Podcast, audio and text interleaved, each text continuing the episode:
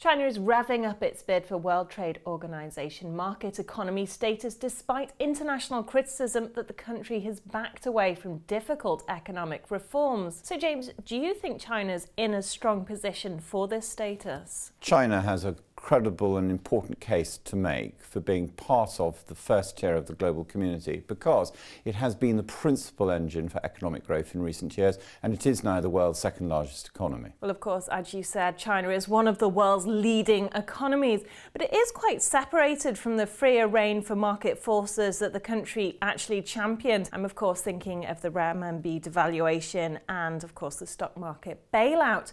So, how seriously do you think the World Trade Organization are taking China? Oh, I think the World Trade Organization takes China exceptionally seriously, and I do think that the Chinese authorities are deeply competent. I worry, however, that the flow of information from China on exactly what is going on in industrial production has essentially ceased. I see no quality data in the current calendar year tell me where we are in that industrial production cycle. Now, I can understand that because China has been criticized and does not now want to release data where it leaves itself open to fierce and more criticism. But figures coming out of China aren't exactly positive what we're hearing in the news, so why are they pushing for this now? I think that China recognizes that it has to be part of a global community that understands how to achieve sustainable balanced growth. Now, we do know that a large chunk of the quantitative easing efforts of the United States and Europe ended up creating a vast credit bubble in China, which then led to overinvestment and overproduction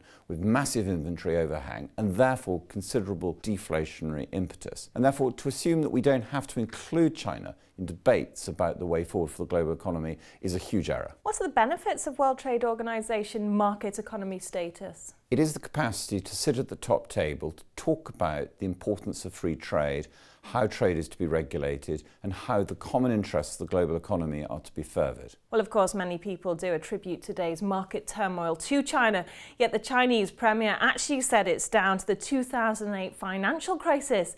What do you think of this blame game? All parties are partially right.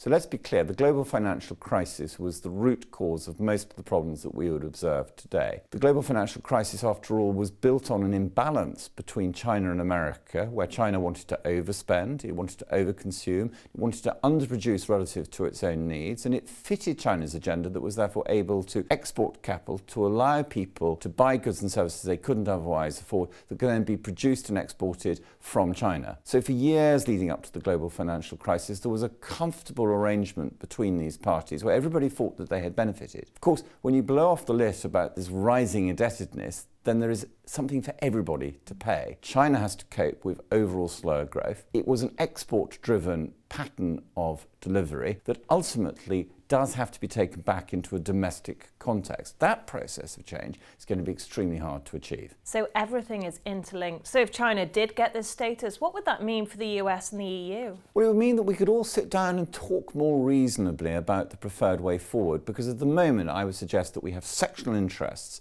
that pursue an objective. So if I were to think about Mr. Draghi's great speech about Europe getting back on track, actually he whistles in the wind unless we have a vibrant global economy. Thanks for watching. For more videos from the Voice of the Market, please subscribe.